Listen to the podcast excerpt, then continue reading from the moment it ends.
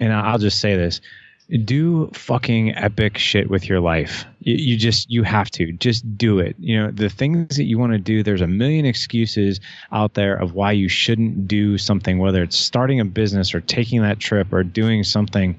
After I went through this, you know, I've I've been through some things in my life, obviously, but after this month of March, like I was, and I felt like I was going to lose my marriage, lose my business, lose my kids, lose my own life. And I told myself, I was like, if I ever get out of this, I am living life differently. Damn it! Like I'm not. I'm just not gonna. I'm, I'm not going to think of reasons not to do anything anymore. I just encourage people go out and just do the epic stuff you want to do and don't talk yourself out of it. That was Larry Hagner, and this is the SHAIR Podcast.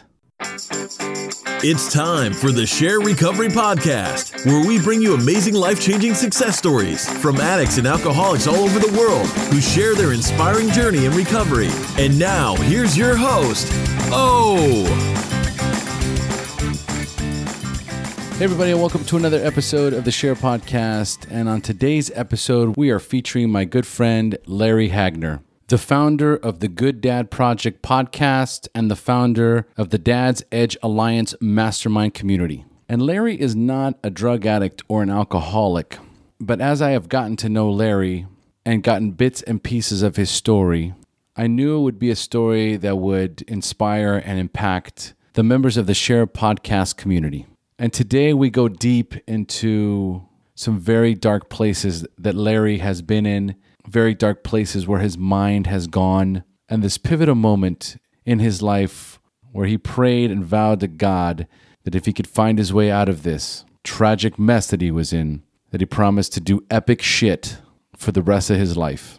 And that's who he is and what he is doing now. Larry has a community very similar to the SHAIR Podcast's private group. It's for men only. The majority of them are dads. Obviously, it's the Good Dad Project. And what they do is they motivate, support, inspire each other to be better versions of themselves, better fathers, better husbands, better community leaders. And I have the honor and the privilege to be in that group as well. So let me just give you a little bit of history of how I met Larry and how God has been working in my life. In May of this year, I interviewed Tony Grebmeier of the Tony G Show podcast, who has become an instrumental mentor and friend in this journey of personal growth and development that I am now on. And after our interview, I asked him for help. He gave me some suggestions, one of which was to join a mastermind group. For those of you that don't know what a mastermind group, it's a community of like-minded individuals who have a common purpose and work together to help each other stay accountable, set goals, create deadlines, and meet those challenges, goals, deadlines together. So I knew that my good friend Shane Ramer of that Sober Guy podcast was in a mastermind group, and I asked him about his experience in being in a mastermind group. And that is when he introduced me to Larry. I had a half an hour call with Larry, and we connected instantly. I said, Yes, get me into the group. So I joined the mastermind, one of the mastermind groups in the Dad's Edge Alliance mastermind community, and have been leaning on them to learn how to take the SHAIR podcast to another level. And in the course of less than three months, Larry and I have become very, very close. And the reason is that we share very common beliefs and core values. And one of them is to impact and inspire as many people as we can and help them reach their greatest potential.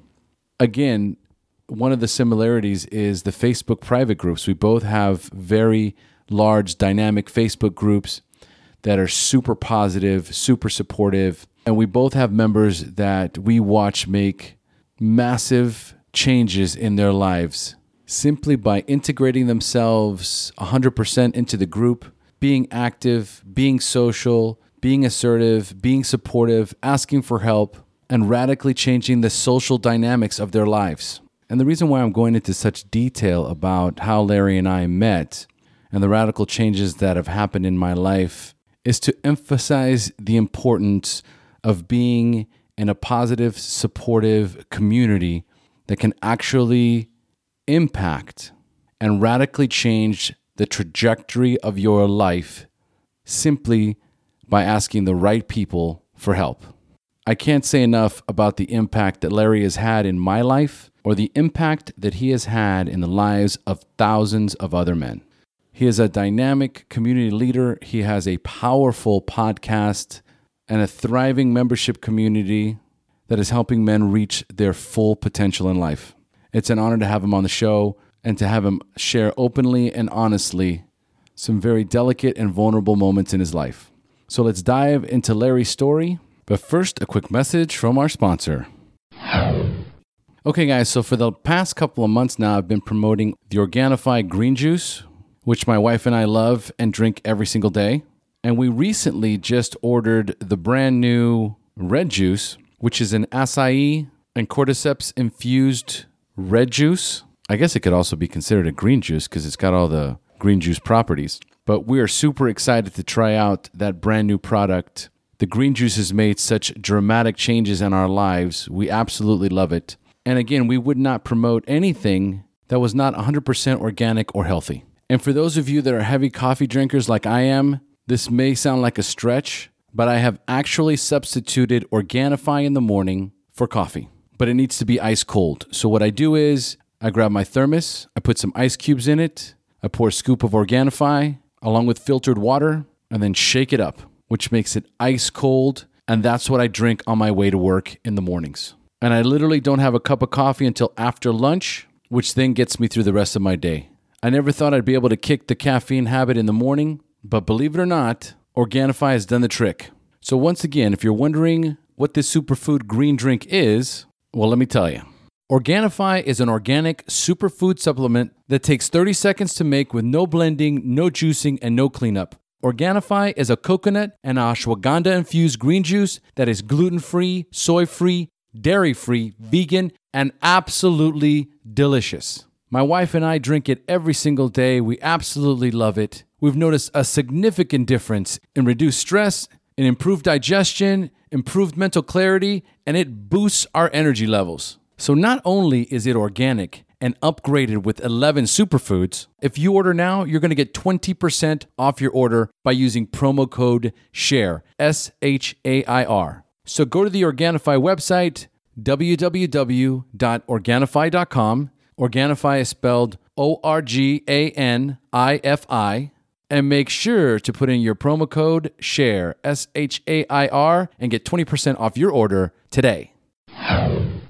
And in other news, I have recently started working at Costa Rica Recovery as a 12 steps addiction recovery counselor. And Costa Rica Recovery is a drug and alcohol rehabilitation center. They have been in business now for 11 years here in Costa Rica for English speaking patients. It is a very affordable drug treatment center as well as a detox center. So if you're going through heroin withdrawals or alcoholic DTs, then you might want to consider checking out what Costa Rica Recovery has to offer.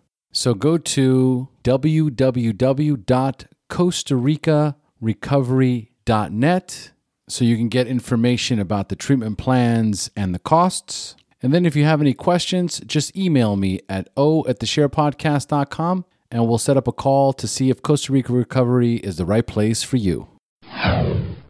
And guys, a quick reminder to please remember to subscribe to the SHAIR Podcast. If you have an iPhone and you listen on iTunes, make sure to click subscribe when you listen to the show. You're going to get a brand new episode downloaded onto your phone every week with a little reminder that lets you know that the SHAIR Podcast just launched its latest episodes. Plus, it's the best way to rank on iTunes. When you subscribe to a show, it increases your ranking in iTunes. And my goal is to have the SHAIR Podcast as the number one recovery resource and podcast in iTunes. So please subscribe. And while you're at it, leave us a five star rating and review so I can read it on the next episode of the SHAIR Podcast. And speaking of iTunes reviews, we have another amazing review today. And this one comes from Charlotte in Seattle. Title is Love This So Much. And she writes I am not and never been an alcoholic or drug addict, but I have struggled with eating disorders, depression, and anxiety. And I find much of the advice and discussion in this podcast relevant to my own struggles. I listen to one nearly every night as I relax in bed. I love hearing Omar's friendly and fatherly voice as I drift off to sleep. It's fun to hear his guests' different voices and all the different accents, and I imagine the places where they are from. I get something out of each one.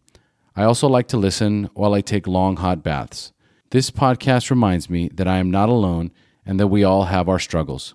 Each moment is new, and I can make new healthy choices even if my previous one was not the best. When I hear someone's story about coming out of terrible addiction, I think to myself, if they can make it to a better place in life, so can I.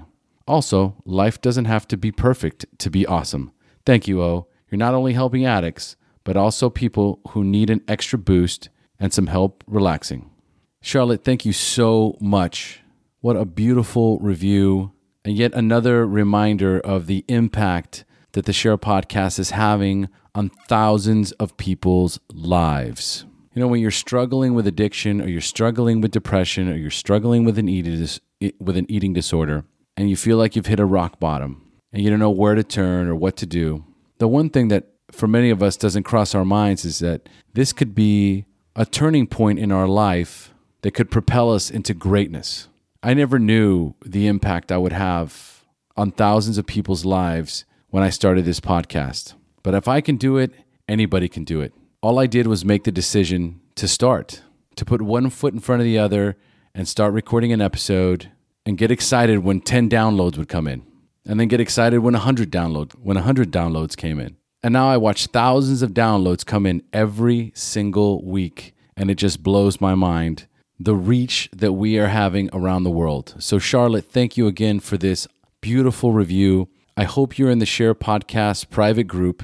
And for those of you who have not joined the private accountability group, the SHAIR Facebook private group is now over 3,000 strong. It's more active than ever, it's more positive than ever. We have four amazing admins that keep things bustling and active and positive.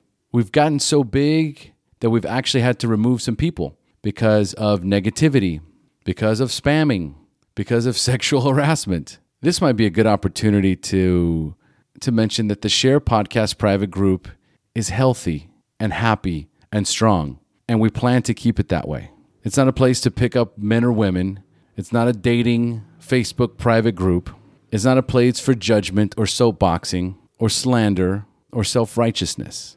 It's a safe place for discussing recovery, for discussing eating disorders, for, discuss, for discussing Al Anon and CODA, and a safe place for mothers to talk about their children who are struggling with drugs, for people who are struggling with codependency, for people that want to connect in a community of like minded individuals to discuss a spiritual and holistic path to wholeness, to wellness, to happiness and fulfillment. Drugs and alcohol and prescription meds, they're designed to numb you out. They're designed to, to circumvent the work. They're designed to disconnect you spiritually. Because if you can get a solution in a pill, that gives you an opportunity to not do anything, to not find out what's at the core of your disease, what's at the core of the problem, to ask yourself what my core values are, what my core belief systems are. Who am I as a person? Who I want to become? Am I living a fulfilled life? So, if you're the kind of person that wants a life beyond your wildest dreams, a life of true fulfillment and happiness, a life where you get to decide who you want to be and where you want to go, then the SHAIR Podcast private group is the right place for you. It's a healthy, wholesome, holistic approach to having a life beyond your wildest dreams. And if that's what you're looking for, then what are you waiting for? Go to Facebook, go to the search bar, type in S H A I R private group, click on the join button, and get in there and expect a miracle. I look forward to seeing you in there. And for those of you that have been donating and continue to donate to the SHAIR Podcast, thank you so much for your donations. Not sure what happened last week. If kind of the new $5 a month subscriptions subscriptions have slowed down. I don't know if it's because of the $500 donation that I announced last week, but I've got big plans for the SHAIR podcast. I need more help. I'm probably going to need I need to hire an assistant again because I'm so busy and so I need your help. Remember, if 1% of our listeners could donate $5 a month, that would help support the show 100% and get me the help that I need to take the SHAIR podcast to the next level. I've got so many guests lined up to tell their story that in all reality, I wouldn't have any problems whatsoever getting guests to go two times a week. And I've already been prompted by a few listeners that would love to have two SHAIR podcast episodes a week. But there is absolutely no way I can do that at this time. I'm buried between working at Costa Rica Recovery, producing the SHAIR podcast, producing the mini episodes, as well as making meetings and spending time with my family. There's just no way. So if you'd like to see the SHAIR podcast go to the next level, then please, if you have the wherewithal, go to the SHAIR podcast, www.theshairpodcast.com. Go to the top right hand corner of the website, click on donate, or click on any of the yellow donate buttons that you'll find throughout the website. There's no question about it. We need the support. So get in there and donate $5 a month to the SHAIR Podcast today. Now, a quick message from Transitions Daily and then on to the show. Would you like to join a free, anonymous online group that offers a daily topic email with popular recovery resources accompanied by a secret Facebook group for discussion? Then go to dailyaaemails.com for more information about Transitions Daily. And don't forget to share dailyaaemails.com with friends, in meetings, and with sponsees in recovery. Hey, Larry, thanks for joining us. What is going on, Omar? It's good to see you, man. Good to see you too, man. How you feeling today? I feel good, man. Uh, you know, this is actually a first for me. I'm actually enjoying the weather. I'm recording this podcast outside. So I've got my mic in hand and uh, just enjoying the beautiful weather we have here. Not not nearly as probably beautiful weather as you experience, but at least some here where we get in the Midwest. Well, it's rainy season right now, so I'm not complaining but I'm looking at the weather you've got. It's pretty spectacular out there right now. So, well, it's Fourth of July weekend, so it's yes. kick ass weather, right? Yes, yes, you got it, man. you know that we were uh, earlier today. Just so you guys know, Larry and I were on a on a call on a. Would you call that a mastermind call, or what would you call that?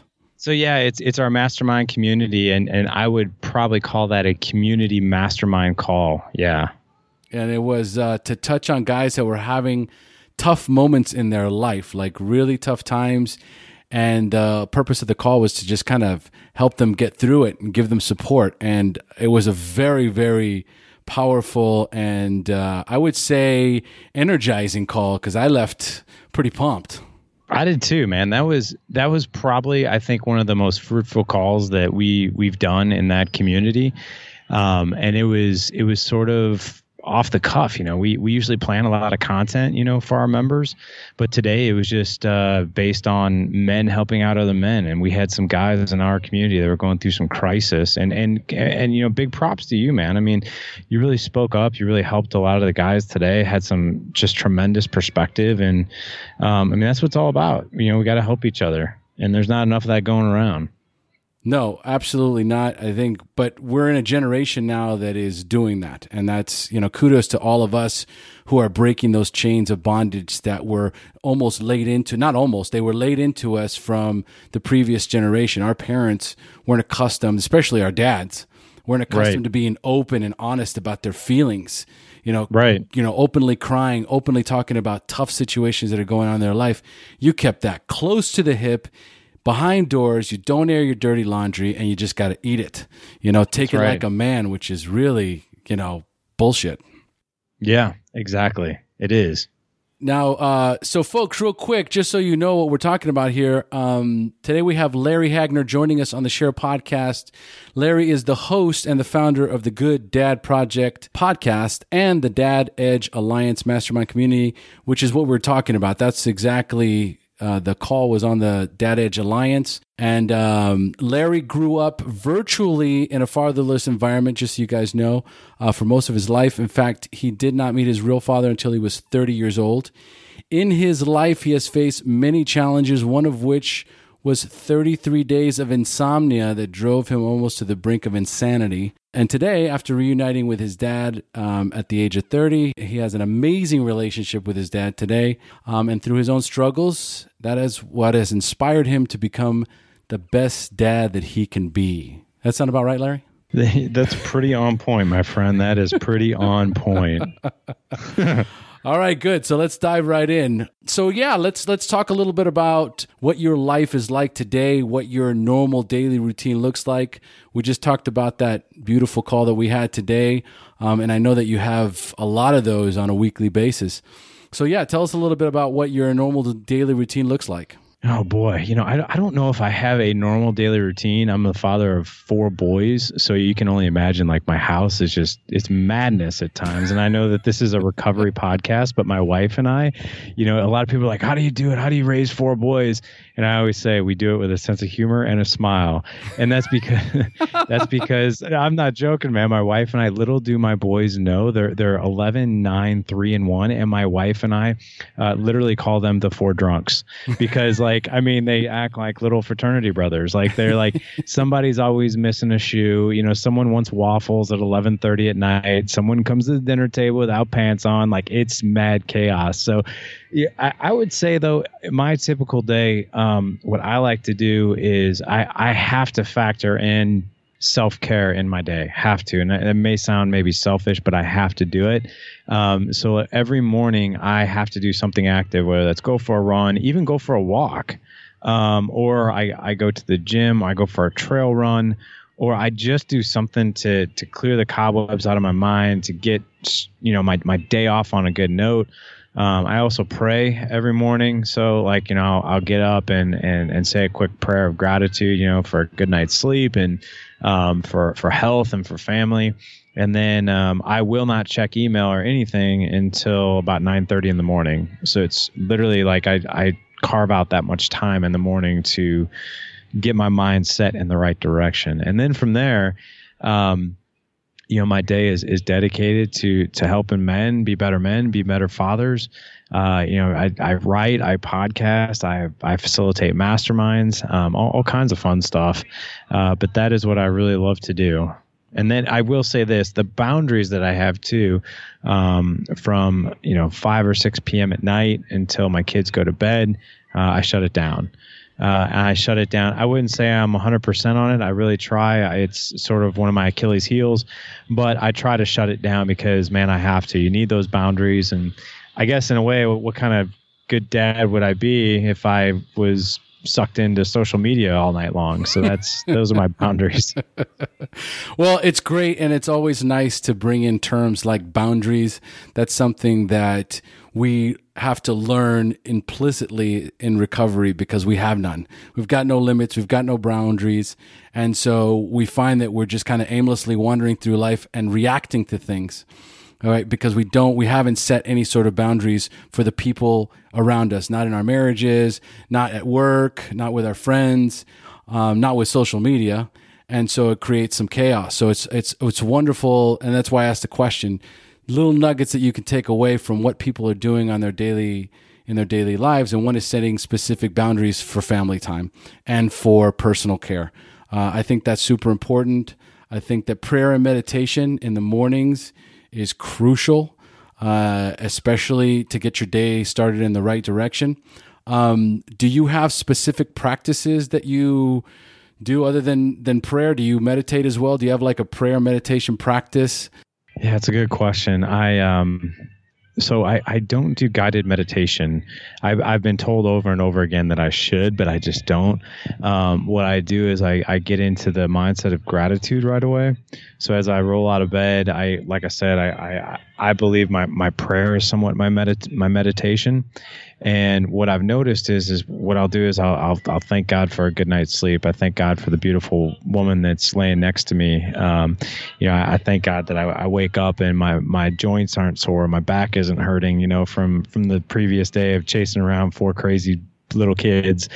And, um, you know, and, and then I, I, I, thank God for a thriving business. I thank God for you know um, for you know fi- financial means that we're able to to be okay and and then I also ask for guidance. You know, I'm, I, I ask for for guidance to just be like, I, I don't know what you want me to do today, but I'm I'm all ears. So you tell me what you want me to do.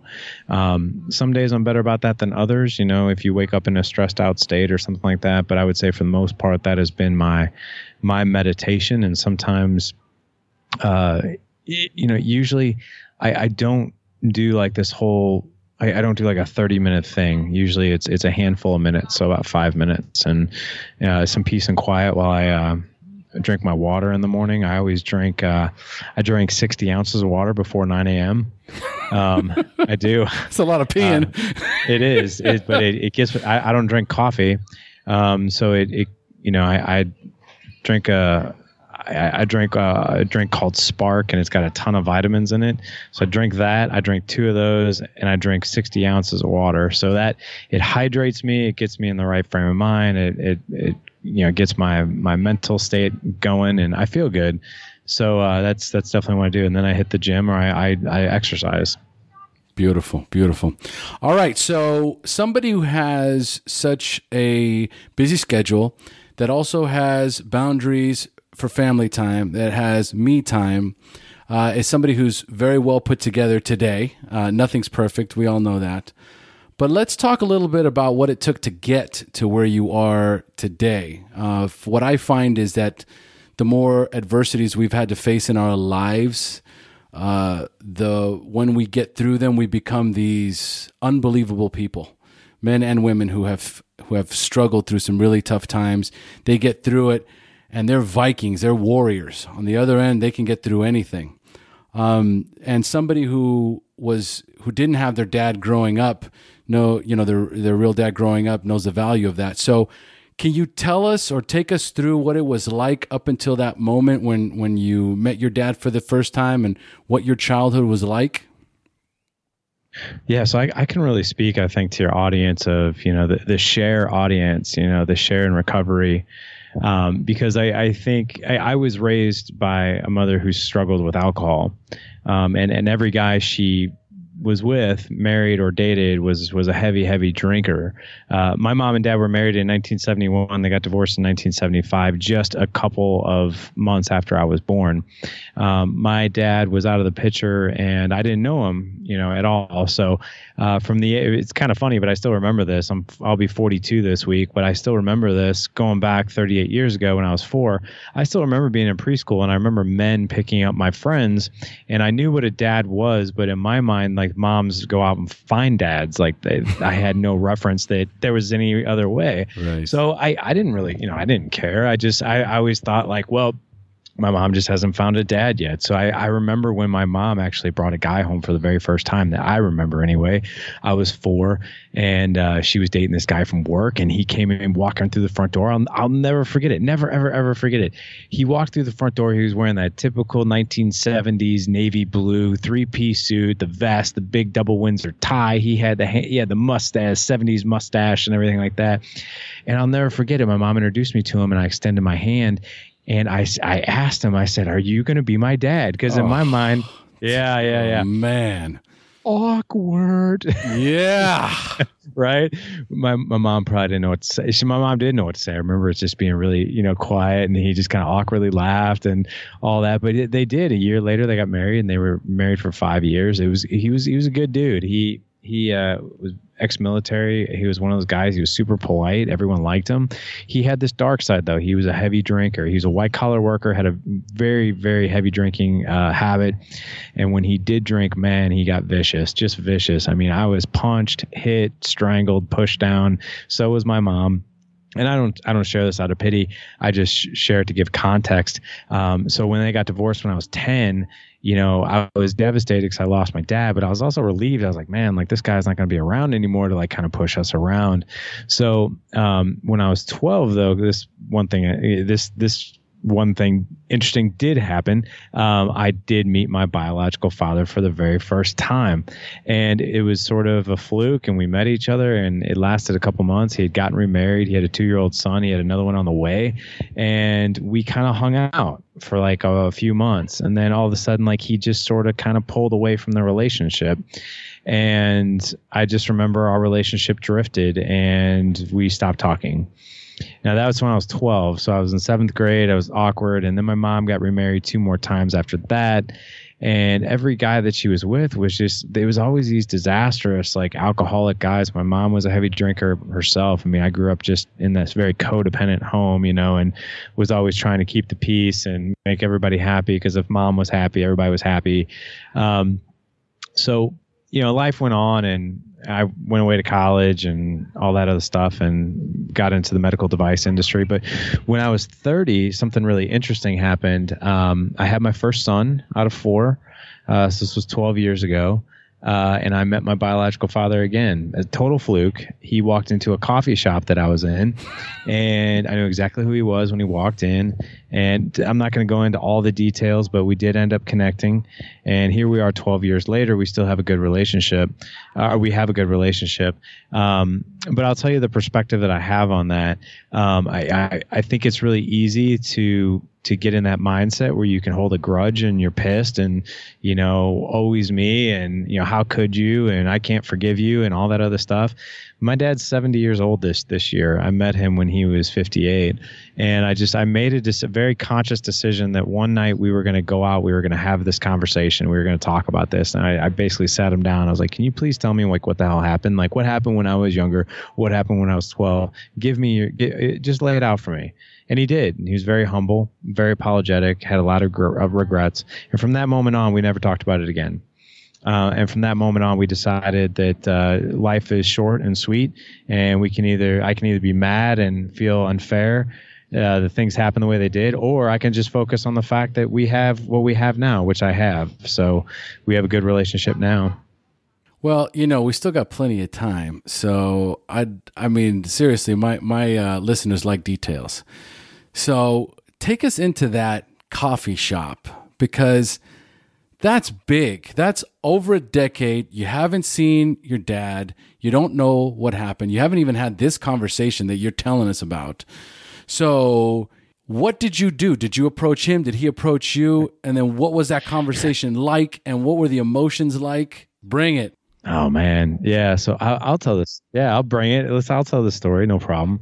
Yeah. So here's what happened. I was with a coworker of mine. She was also a really good friend of mine, and so we worked together. She was one of those people that we we were really good friends right from the start, and she she knew about this. She knew about this situation. She knew that I uh, I didn't. You know, my dad. You know, we had the relationship we did. So when he walked in, like I just sort of like I knew who he was, and she was talking, and I just remember seeing him, and I was like, oh my god. And she was like, what what what's up with the look on your face? You look like you just seen a ghost. I was like, well, you're not gonna believe this. I was like, but you know, you, you never you never guess who just walked in. And I, I pointed and I was like, that's my father over there. She's like, the, your dad, like the one you told me about. I was like, yeah. And she's like, "Oh my God, that's crazy! Like, how do you know it's him?" I was like, "I know it's him." Mm. I was like, "It's been 20 years, but he hasn't changed much, you know. Still, you know." And I knew it was him.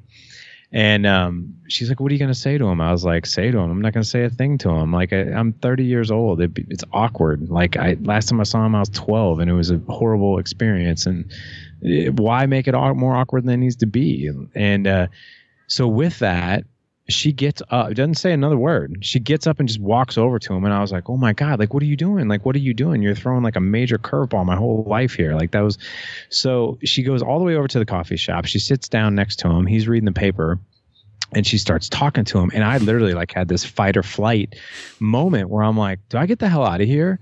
You know, do I stay? My palms are, were sweaty. Like, I started like, like kind of panicking a little bit. It's like, do I get up and go to the bathroom? Do I go hide? Do I run? Like, what do I do? And all of a sudden, like I heard, I, I could read his lips and I saw him. He started looking around the coffee shop and I could read his lips and he said, where is he? And then I saw him and we, we made eye contact. And I got to tell you, when we made eye contact, I'll never forget it because I was like, holy shit, like this is like I felt like I did when I was 12. Like all of a sudden, like I'm just like this little kid, and here's my dad looking at me across this coffee shop.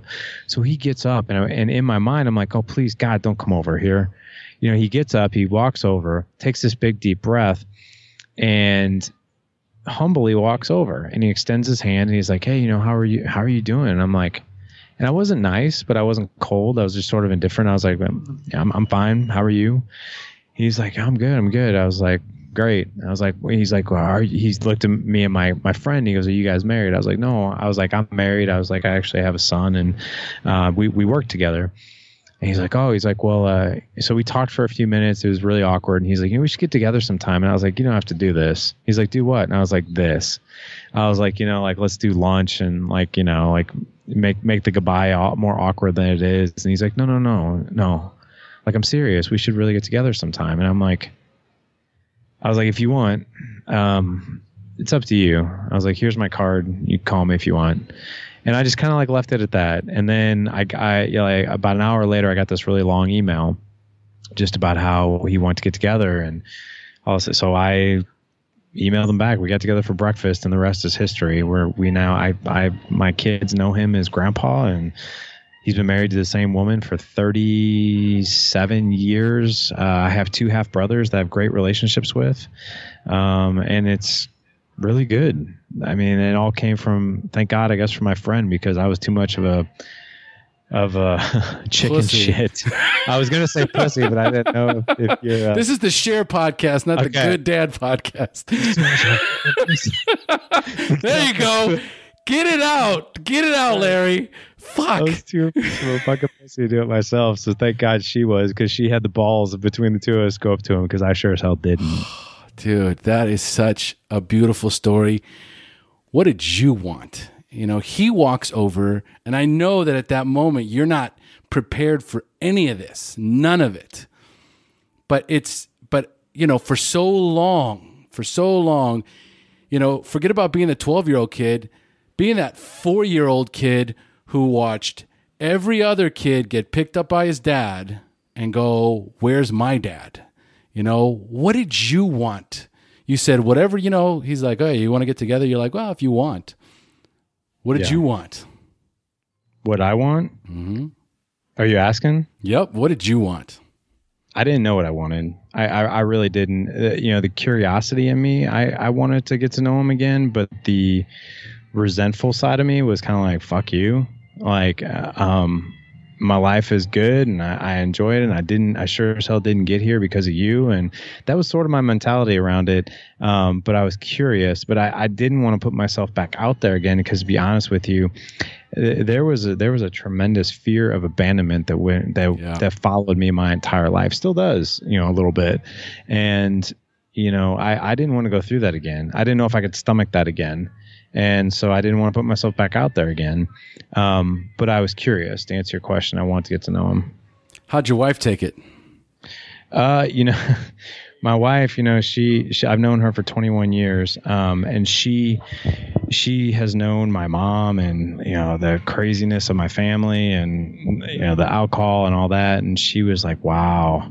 Like the, and she comes from the polar opposite. She comes from this great, great awesome family. I, I couldn't ask for better in laws. And um, she was like, Well, let's go meet him if you want to meet him. I'm like, let's go. So we did. That is, and, and you know what? That's another, that's a key point there. So many of us, when we come from dysfunctional families, we tend to create dysfunctional families. Dysfunction yes. attracts, you know, dysfunction seeks dysfunction you know, and and there was a something happened. Something happened in in when you were growing up, uh, and as you got older, that there. I guess there was, and I'm and I'm I'm only guessing that this isn't going to happen to me. Like this is not what I want. For I don't want to be.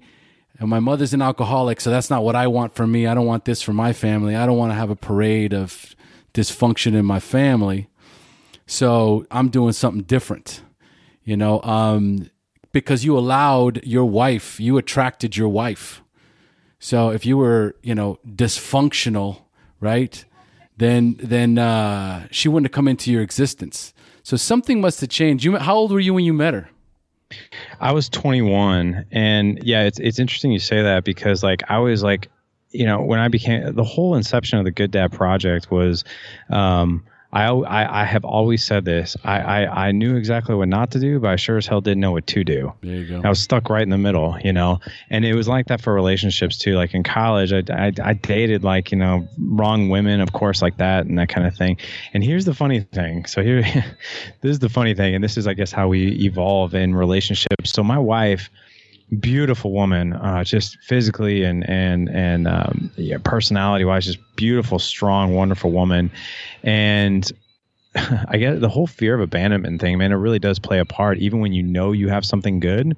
So we dated for seven years before we got married, and I it was it sort of became a running joke because I broke up with her uh, every year for seven years, and it was for no it was for no fucking reason. Like she couldn't understand it, and I get funny funny thing was I couldn't understand it either. I would just be like, we would have one problem, and I'd be like, oh, screw it, it's done, we're we're we're done, we're over, and so we would break up and thank god the woman has the patience of a saint and my father-in-law didn't kill me and i'm sure he wanted to. I would have wanted to kill me i think but i think i was i was maturing you know in, in that relationship and now w- what i realize now i mean i definitely attract uh, that that is what i'm attracted to is a functional strong confident unbroken woman. I don't I don't want to fix somebody else's problem. I don't want someone who's codependent. I don't want someone with drama. And I can tell you without a doubt that even when I talk to other women, you know, if I interact with other women, my radar for for problems go off. And I'm just I always tell my wife I was like, you know, if anything ever happens to us, like I'm screwed. Like because my like my my set point is so high for what I want in a relationship, I don't know if it's possible. I know it's possible with her. I don't know if it's possible. Like if I were to date, I think I'd just get so frustrated and pissed off that I'd become one of those bitter match.com people who are like, screw it, none of it works. You know what I mean? you know what I mean? So but yeah, I mean, it did come out of that motivation of like this. I, I mean, I'm not kidding, man.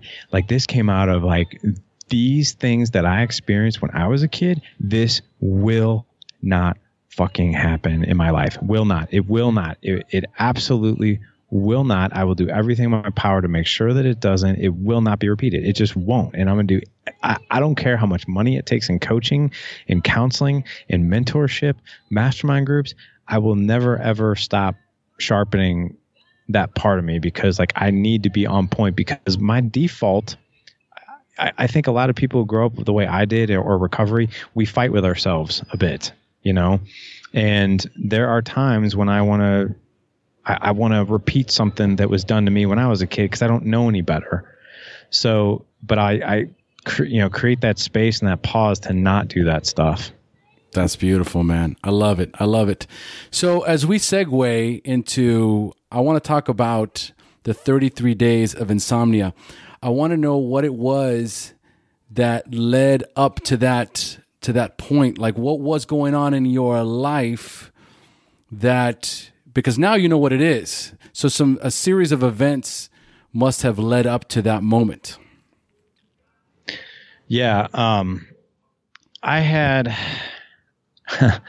so I the 33 days of insomnia was really unexpected because what happened was is I was training for the the SEAL Fit 20X, which if your listeners are not familiar with that, um, the SEAL Fit 20X is a crucible event of it's sort of like uh, they take the 50 hours of the Navy SEAL Hell Week and they replicate 12 hours of it and they put you through it. And it's sort of one of these crucible events where you you're never the same once you come out of it and that kind of thing. So I went to train for it because these SEALs, I mean, it's, it's actually run by the SEALs. They beat the snot out of you for 12 hours. So I was training for that and I was training for it for 15 months straight. And I kind of looked at my calendar at the end of February in 2017. I was like, wow, man, I only got four months left. I better, I really better ratchet up my training. And I had already ratcheted it up quite a bit. So I I went just you know crazy crazy um, on one workout on a Friday morning. And then I went crazy on a Saturday morning where I did, it was ridiculous. I did 20 rounds of seven different movements and did almost 1,100 repetitions of different things and like all with like a weighted vest. And it was stupid, really, really stupid. And I remember after I did that workout, I didn't feel right. Something was very, very wrong. And that night I didn't sleep at all and I did the really smart thing and I worked out in a fasted state the next morning and did the same workout I did that Friday. So like I did three full days of like all out activity, about killed myself. What happened was I, I think what happened, it was never fully diagnosed, but what I think what happened was is I put my body through so much uh, adrenal stress that my cortisol levels skyrocketed. And cortisol is your awake hormone. I could not it would they would i don't think they leveled back out. And then after several days I, what happened was without the sleep is i had anxiety because i couldn't sleep. And then i couldn't sleep because i had anxiety so it was this vicious cycle that I could not break, and it was awful, was just awful. And then it ended up lasting 33 days, and finally ended up four days in the hospital because of it. So I want to talk a little bit about what your mind was going through because you have mentioned before that your mind went to some real dark places. Um, yeah, and I I got to be honest. I mean, this is very, very hard for me to talk about. I'll talk about it though if you want me to. I want you to talk about it. All right.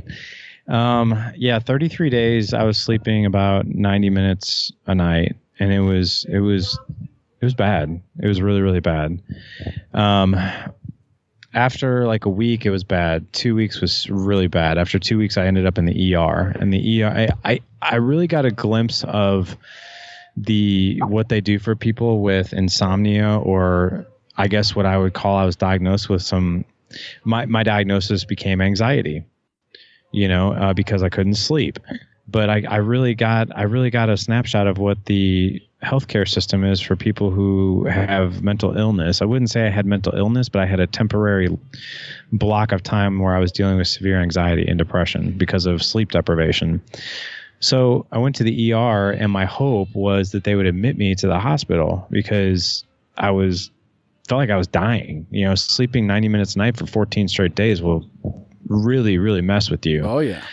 And they gave me a prescription of benzodiazepines and sent me on my way home. And I'm like, you're not going to keep me overnight. Like I want to stay here. Like I want to, I want to stay here a couple days and sleep and have someone like pretty much take care of me, make sure I'm okay. No, no, no. Your stats are fine. You know, your blood pressure's okay and everything checks out. You're not on drugs and Jesus. So they sent me home with these benzos. I took I took one one night. I slept 9 hours that night. I was like, "Oh, great, I'm cured." And then the next night I bounced right back to where I was, unfortunately. And then a week later I ended up back in the ER because I went another 7 days without with about 90 minutes sleep a night. I'm talking like I'd go to bed at 11, I'd wake up at 12:30 and I was up for the And night. you, and you didn't take another benzo? no, I was that was that was the scariest thing. I was taking them. so yeah, and here's the other this is the other thing that really freaked me out. My doctor tried me on trazodone, Ambien, Lunesta, Xanax, Clozapine. Um, Dude. nothing worked. And that's what scared the shit out of me the most. Like I thought something was really wrong. And finally they put me on um, Risperol. And I, I might be saying that wrong, but it's powerful benzodiazepine. And that one, that was, I woke up that day. Man, this this is hard for me to talk about because I, I've never talked about this even on my own podcast. Um, I was in a very bad mental state, like to the point where I could not think straight anymore. And I thought, if this is going to be my life, I don't want this to be my life anymore. Um, it was hard because like I saw my marriage starting to crumble because I couldn't function. You know, I'm supposed to be the the Good Dad Project podcast host, and I sucked as a father because I couldn't function. I thought my business was going to fail because I couldn't function in my business. Um, and it was scary. You know, my wife, she's tough and she's strong, and she was scared, and I could tell she was scared. Um, I lost 15 pounds. I had a really really hard time eating. I wasn't eating. I was, the scary thing too is I was drinking probably a gallon and a half of water a day, and I was only peeing twice a day. So at the end of March, my wife and I, all of us uh, for spring break, were supposed to go to Great Wolf Lodge uh, to go for a family vacation. My wife said, "You know, obviously you're too sick. Um, I'll just take the boys and you stay here."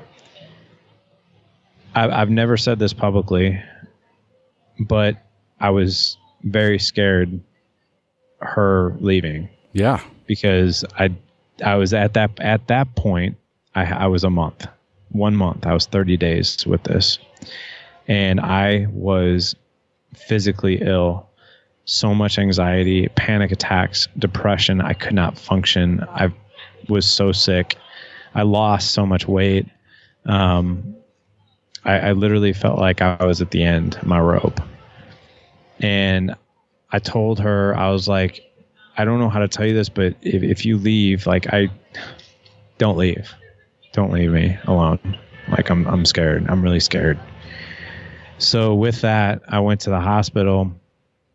They took my stats and luckily my luckily my stats were really bad. My blood pressure was over 200.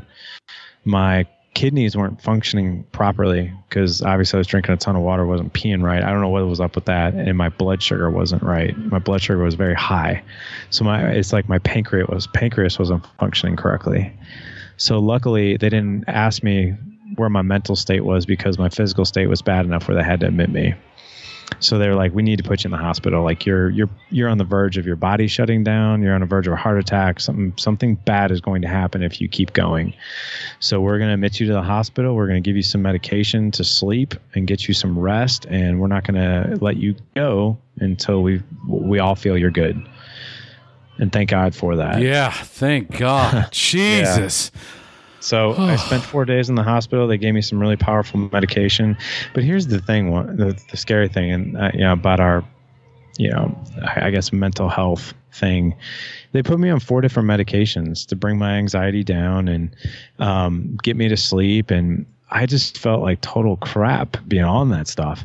And I, am I'm, I'm happy to say now that um, I'm virtually medication free. I, I, don't take, I have medication if I absolutely need it. And there are times where it's hard for me to, it, it, if I sense that it's getting hard for me to sleep, I'll, I'll take, I'll take a pill to help me sleep.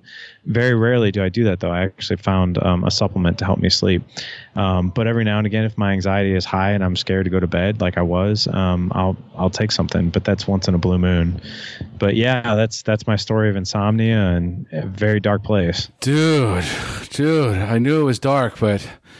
Wow, I was right there, man. Like, I'm. It's it's so heavy, and of course, my listeners can relate they've been there at that brink of there's no my if my options are are limited to doing as much drugs as I possibly can or killing myself because I yeah. don't see any way out of this. Right? Yeah. you're so deluded. Did anyone ever diagnose you for adrenal fatigue? No, and the, the funny that's the other thing. So my my doctor, like I went, I was at my my primary care physician three times in this month because they kept giving me drugs, drugs, drugs, and I was like, and they te- they dude, I know more about my body now than I ever yep. have before because I was poked and prodded so many different ways, like peeing in a cup, and I mean, people thought like I was on drugs. They're like, are you taking amphetamines? I'm like, no, I don't even drink coffee. And uh, okay, we'll pee in a cup and we'll see. And I pee, and of course, like you know, I was fine. Take my blood. My blood work was was great, you know, and like um, but I asked him, I was like, "Can you? Is there a test that you have that you can test my adrenals? Because I think that was the problem." Well, in the medical community, we really don't, we don't really, we don't really recognize that as a real problem yet. so, so I, you know, to answer your question, they wouldn't test me for it. Um, Fuckers, so I, I mean, that's why I say it was never. But I, I've, you know, I, I've researched all the signs and symptoms of what was going on. I had all of them but I, I, can't say for sure that was the problem. I, I think what happened was, is I did go through adrenal fatigue. Um, my cortisol levels were probably too high. It affected me for a number of days, and then what happened? Then it got mental. You know, probably physically after that I was okay, but mentally I was scared to go to sleep. So yeah, I just it was terrifying. Well, the reason why I ask is because you say that you were drinking all this water, you couldn't pee, and your kidneys were about to shut down right? Well, they, they said my kidney function was reduced. I don't know what that means. I, okay. I, they never told me what that meant, but they saw it as a warning sign. Your adrenal glands sit right on top of your kidneys. Right. When you're when you're under a tremendous amount of strain, right? That's one of the things it's going to affect. Right? right? And so your cortisol levels probably off, your serotonin levels are probably off, your testosterone levels probably off, and that's all stuff that You have to take hormone blood love, blood work done specifically right. to test that. Like over here, and it's the same. Like when is the medical? well, the the medical community doesn't want to wake up because dealing with a situation like this, they just want to load you up full of benzos, which for us is a killer, right? The minute we go on benzos, we don't come off, right? Yeah. It, you know, so you know, it's not being an addict is you know like amazing that you were able to get through this and not not get hooked on this crap because they were giving you they were just basically experimenting with you. Here, take a little of this, take a little of that. You know what I mean? Well, that, that's what I think a lot of our, um, you know, like for instance, the the doctor who wrote Dr. Daniel Amen, he wrote a book called uh, "Change Your Change Your Brain, Change Your Life," and what he does is SPECT studies. You know, there there are certain and SPECT study meaning like he does brain scans, and that's how he knows what medication to put on someone. Because most people in the medical community, what they do is they guess you know, we, we get, oh, I have depression. Oh, okay, well, I think Lexapro would be great. You know, I think Celexa would be great. Or, you know, Xanax would be great. So you kind of playing with it to see how is this person going to respond. You know, Dr. Daniel Amen, what he talks about in his book is he, he knows what parts of the brain are not firing where they need to fire. So he will, he will prescribe the medication that he knows that works in that part of the brain. Excellent, excellent. So you actually did there was a time that you actually went through the one year no beer. So I want to touch on that as well. Yeah, Ruari Fairbairns and Andy. Yeah, I don't know Andy's last name, but I know Ruari really well. Right. And so I know that you had done the one year no beer. What was the what was the catalyst for that? Yeah, the, the funny thing is, is the catalyst for that was is I want to train for the Seal Fit 20X. so in 2016, I was like, you know, I was like, if I'm going to train for this 12 hour, and it was this is a year and a half. I was trying, I was going to train for this 18 months, and I, I I went ahead and I was like, you know, if I'm going to train for this thing, man, I'm going to go all out. You know, I'm going to give up alcohol. I'm going to eat clean. I'm going to really get my body in tip top shape because that's what's going to take to get through this. So my goal was to give it up for 90 days, just 90 days. No intention whatsoever of doing the one year no beer, um, just 90 days. And then after 90 days, I was like, I, the first 30 was interesting, and then 60, and then 90. I was like, man, I was like, I kind of feel so good that I think I'll just go into the month. You know, I call it like the Forrest Gump of no alcohol. It's like I just I just kept running, you know, and I just you know what I mean. I just kept going. So I was like, and then I did four months. I was like, you know, if I did five, maybe I do five. I'll do five months.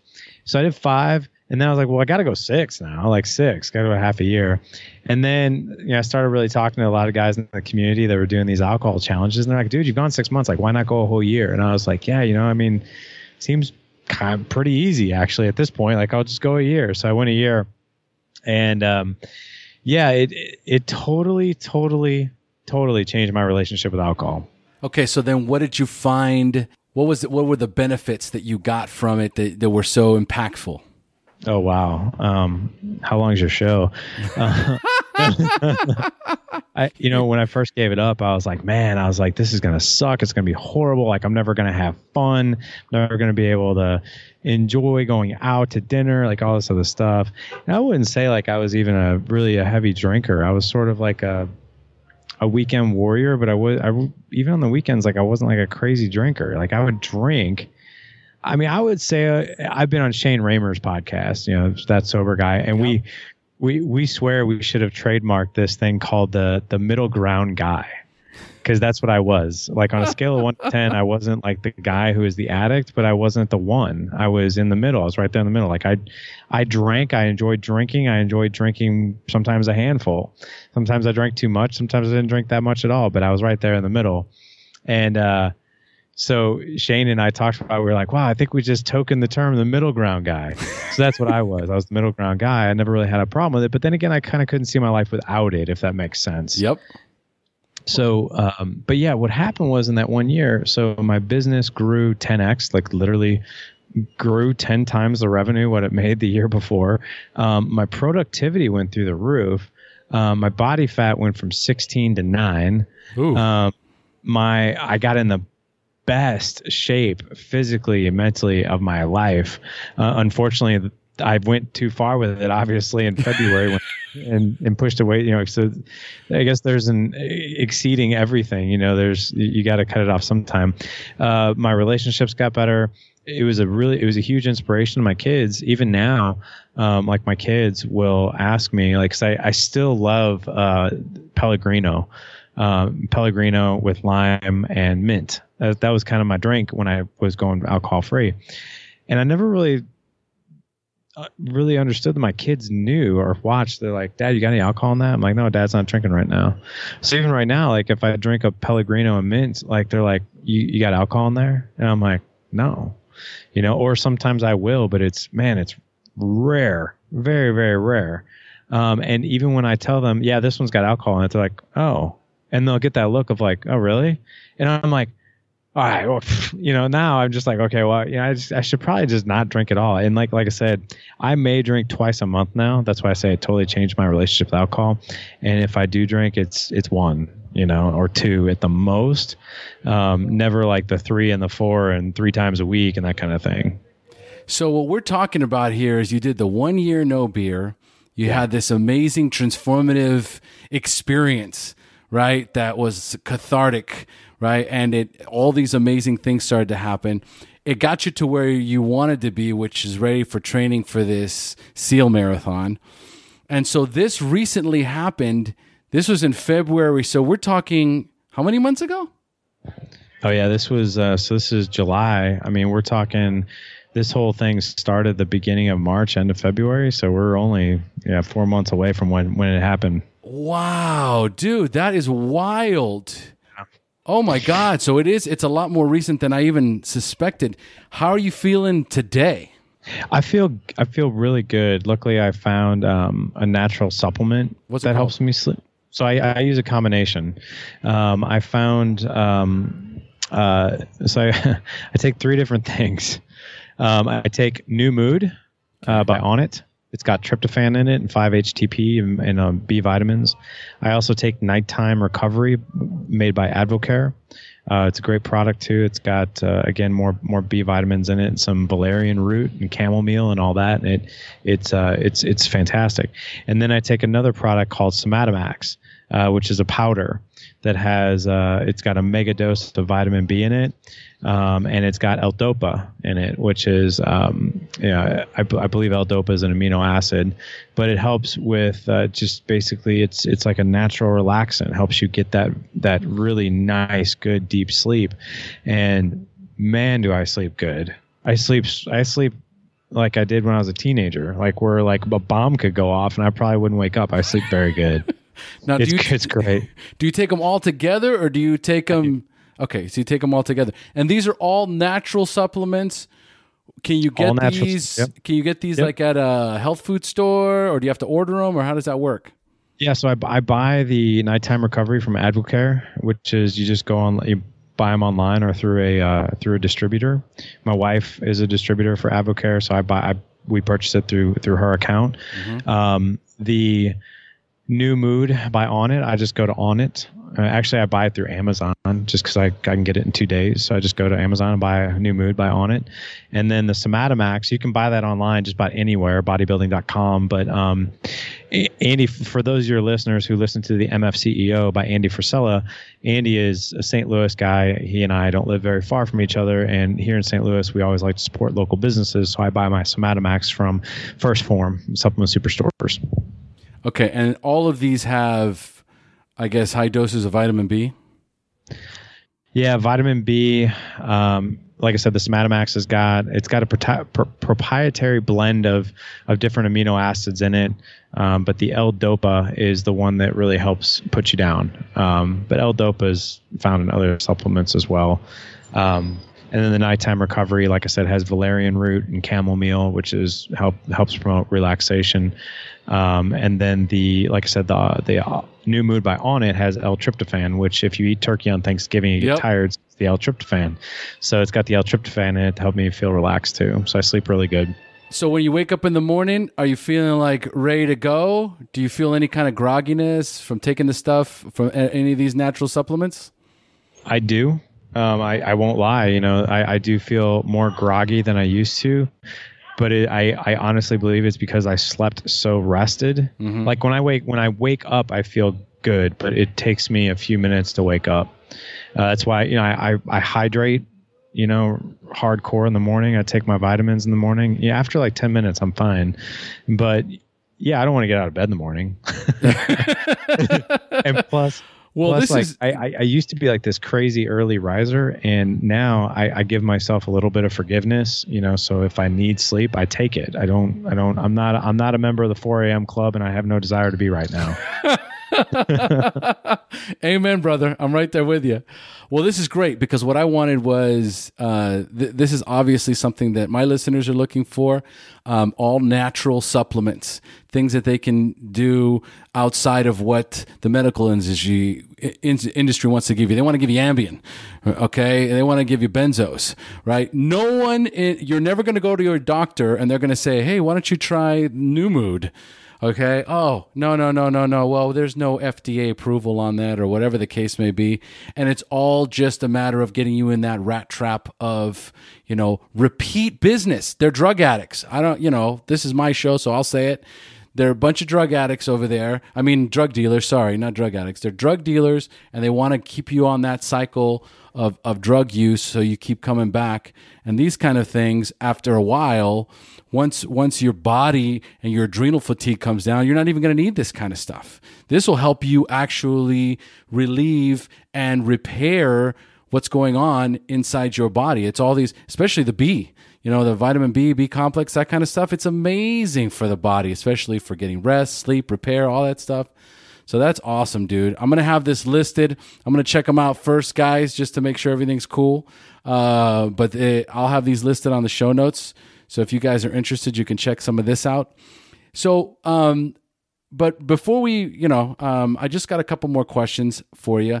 Number one would be: Was there a time in your life because you've you've been drinking, you've been you've had narcotics?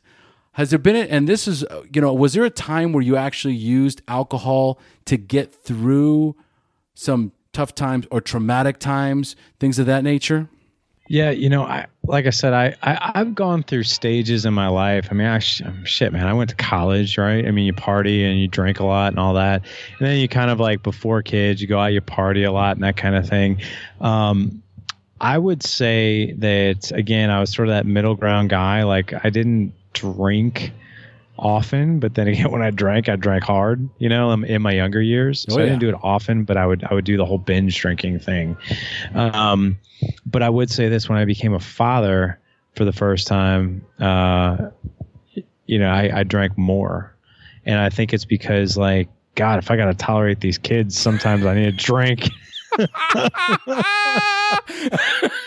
right right you know so like for god's sake give me a beer if i'm gonna deal with these with this screaming three-year-old. But uh yeah no like uh i would say when my kids were younger like i drank probably more. And then like the older i got the healthier i got you know like i would I just sort of like ta- I, I would I guess I went through years where I would drink more than I would like the year before. Then I that had another year I drink less than I did the year before. But I guess it just sort of kind of came in waves, you know, like. But um, I don't know if that answers your question. But to to numb things, if I was ever overworked, burnt out, stressed out, then yeah, I'd be like, you know, it's time for a drink tonight. Yeah. Like yeah. sometimes, yeah, I would do that. I did lose my, I, I lost a son in 2015. I, I probably went through a few months there where I was drinking pretty heavily just to numb that pain. And uh, yeah, I, I, I would do it every now and again, but not, not often. You know, it sounds kind of crazy, but my drug of choice is, is actually fitness. yeah. I, you know, I, I think if you took that away from me, I, I, I would flip out on somebody. Like I, I would have serious problems. You know, like I, I, I could give up alcohol, but I don't think I could give up. That's the one. That's my one release. Well, that was the other question too. Was um, yeah, the your son. Uh, you said 2015, uh, and you got four boys, so you know you guys are obviously doing something right. Uh, yeah, you keep the baby machine going. Uh, but in 2015, something you know that's very tough to deal with. It was one of the topics of today's discussion, which was super heavy. It was the heaviest part of today's meeting. Um, how did you deal with that, and how did your wife? Yeah. So in 2014, we found out we were pregnant at the time with our fourth. Uh, we have four boys now. I have a I have a boy who's 15 months old. He was born in 2016, but we found out in 2014 that we were pregnant with our fourth boy, and unfortunately he had trisomy 13. Trisomy 13, for those don't don't know, it's a it's a genetic, it's a chromosomal abnormality that affects all major or- organs of the body. Basically, the child will not live. Uh, they don't usually live past seven days after birth. Um, so my wife and I literally went through six weeks of absolute hell because like you have three choices when you when you have a when you're pregnant with a baby with trisomy 13. You either terminate, uh, 30% chance that the child will miscarry, or you go full term. And uh, if you go full term, then they pass away on their own. Um, so that was our choices. Um, my I won't go into all the detail and the decisions that we were trying to make and trying not to make, but I will say this: we decided to go full term with him, you know, for several reasons, and I'm glad we did. And unfortunately, it happened on it, it was fortunate, unfortunate, but we my wife went into labor on December 28th, 2014. He was 20 weeks, and we had him on our bathroom floor with two paramedics there, and he was no bigger than my wife's hand. So got to see him. He passed away. It's, it sounds horrible and traumatic, and I'm not I'm not trying to make it sound lighter than it is, but I've had a lot of time to get over it, and not I wouldn't say over it, but deal with it, and that was a, that was a hard time in our family. But I will say this: it was I, am glad he went the way he did because there was no pain.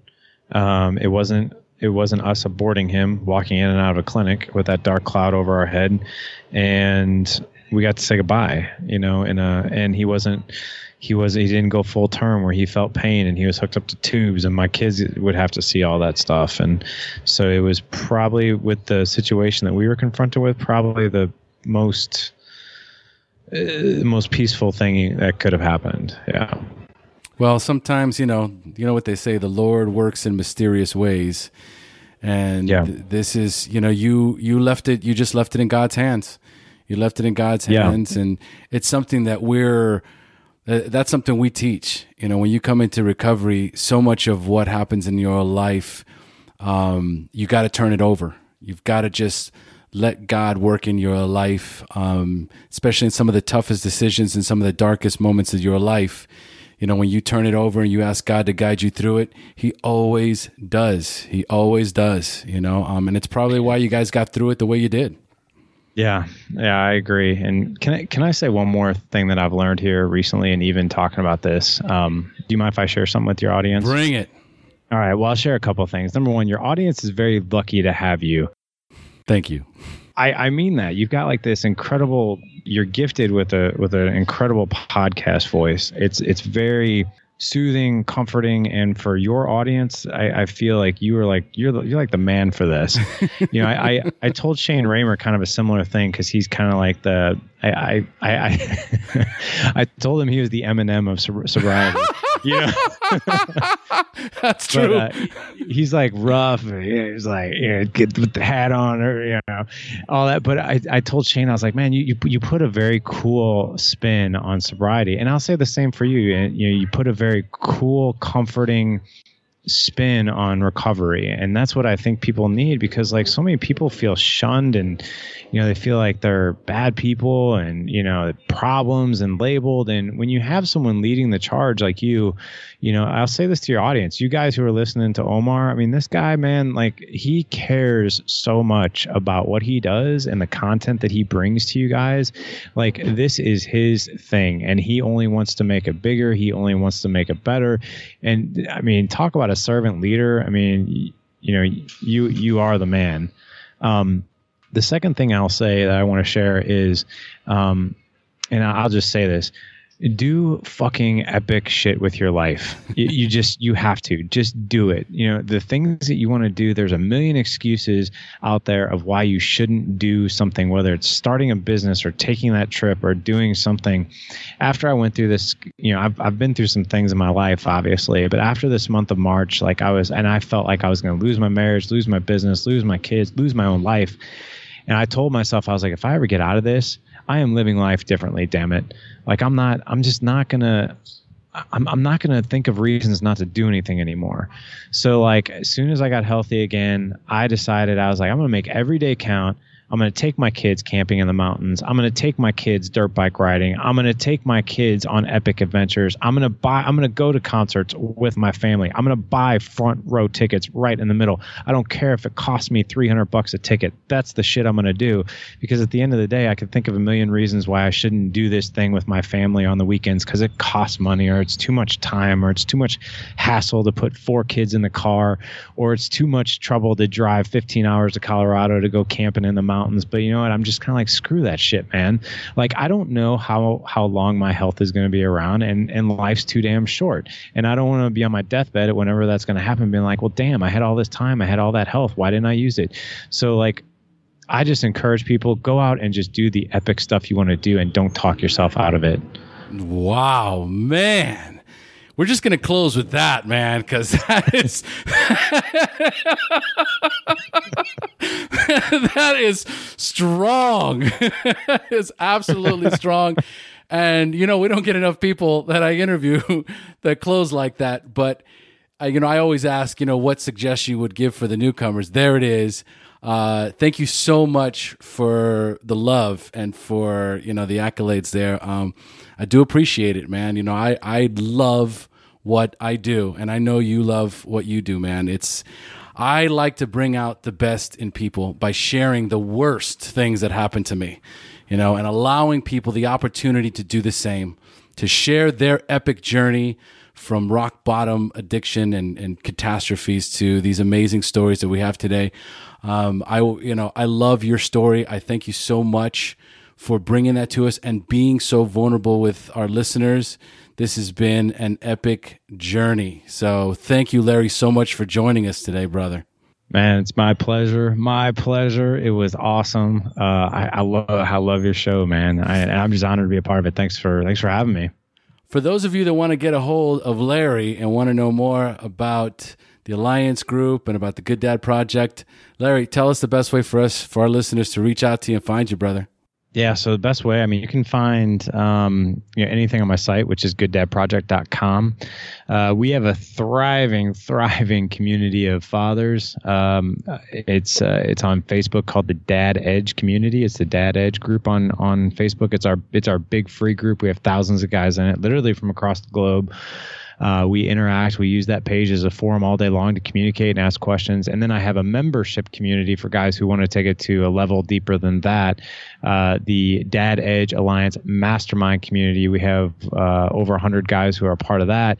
And that is where we don't just post on a Facebook group, we actually talk live. We talk live in teams. We use the Zoom platform and we have discussions. We have uh, guest speakers every single month. I just found out today that that, uh, well, this month in July, we're having Dr. Robert Glover, who is the author of No More Mr. Nice Guy, come and speak to our Alliance mastermind groups uh, only. So he's going to come and, and talk with our guys, not at our guys. It's not a talking head webinar. I just found out today that Todd Stottlemyre, three time world champion, um, world, world Series champion pitcher, is going to come back and talk to our alliance again. He just released a book called Relentless Success. He wants to come back and talk to our alliance guys again. He got the the guys loved him the first time. Um, we've got a membership community where you can download free books, and we have a lot of authors in there. Um, we have a video resource library for for you know if you want certain pieces of content on the go. Um, but it's a thriving community. So if you uh, if you want more information on that, it's gooddadproject.com forward slash alliance. Beautiful. I love it. I'm a member of the mastermind group. I love it. I'm getting so much out of it. That's how Larry and I have come to know each other and uh, bond. And uh, yeah, man, it's it's a game changer. It's a game changer. It's just like what we do. We have an opportunity to share with like-minded individuals and and and in an open, safe environment where you can get vulnerable and get amazing feedback from some amazing guys. So love what you're doing, Larry. Thank you, man. And obviously, uh, you know, not to yeah, just to reiterate everything I said. I mean, like I said, that you guys in the in the SHAIR community and the SHAIR audience, you got a hell of a man who's leading the charge here. thank you, thank you. I love it, man. I'm trying to keep my ego in check. you are the man. no, man. You know, I, I I, I don't say that on every podcast for sure, but you know, like I said, I, I really mean that just because um, I, I think as the hosts of of podcasts, I, I don't think audiences truly understand how much work goes in. You know, it's fulfilling work, but man, it's work. It's a It's lot of work. Um, and you know, and you're you're constantly asking yourself, how what can I what can I do more of? How can how can I serve more? Like what what guests can I bring that my audience? It's always always always about the audience, you know. And um, sometimes I I don't think that the uh, sometimes I don't think we as the host like, you know, when we have the guests on, it's like, oh man, like thank you, you know, for giving me some kudos on that because like yeah, it's it is a lot of work, but uh, it's fulfilling work. It's good work. It's beautiful work. I love it. I love it, and I know you do too, man. I, I know you do too. You're passionate about it, you know, and uh, it's why it's why we do what we do. Right. All right, folks, we've now reached the end of our show. Thanks for joining us, and as we say here in Costa Rica, pura vida. Pura vida. I don't know why you got to rub it in, man. I'm in. You're in Costa Rica. I'm in the Midwest. for for those of you, the SHAIR audience, check this out. Like so. We all love Omar in our, in our in the Dad Edge Alliance, but we all hate him too because he always finds a way to be like, you know, we're, we're talking about the weather, we're talking about this. Oh yeah, it's beautiful down here in Costa Rica, and we're like, screw you, Omar. always got to throw in a Costa Rica. I'm down here in Costa Rica. It's beautiful, sunny. Just, just in case you're wondering. Oh, all right, brother. Thanks again, man. Much love, brother. Thanks again, man. It was good talking to you. Thank you for joining us on the SHAIR Recovery Podcast. To check out the show notes page on this interview or to thank our guests for sharing their story, go to www.theshairpodcast.com. While you're on the website, don't forget to sign up for our free newsletter to stay up to date on the latest news, podcasts, and interviews. Want to be one of our guests and share your story? Then go to our website and click on the Share Your Story button. We share our inspiring recovery stories every Tuesday, so subscribe to our show on iTunes or Stitcher Radio to get your free weekly download. We'll see you then. The opinions shared on this show reflect those of the individual speaker and not of any 12 step fellowship as a whole. And though we discuss 12 step recovery and the impact it had in our lives, we do not promote or endorse any 12 step anonymous program.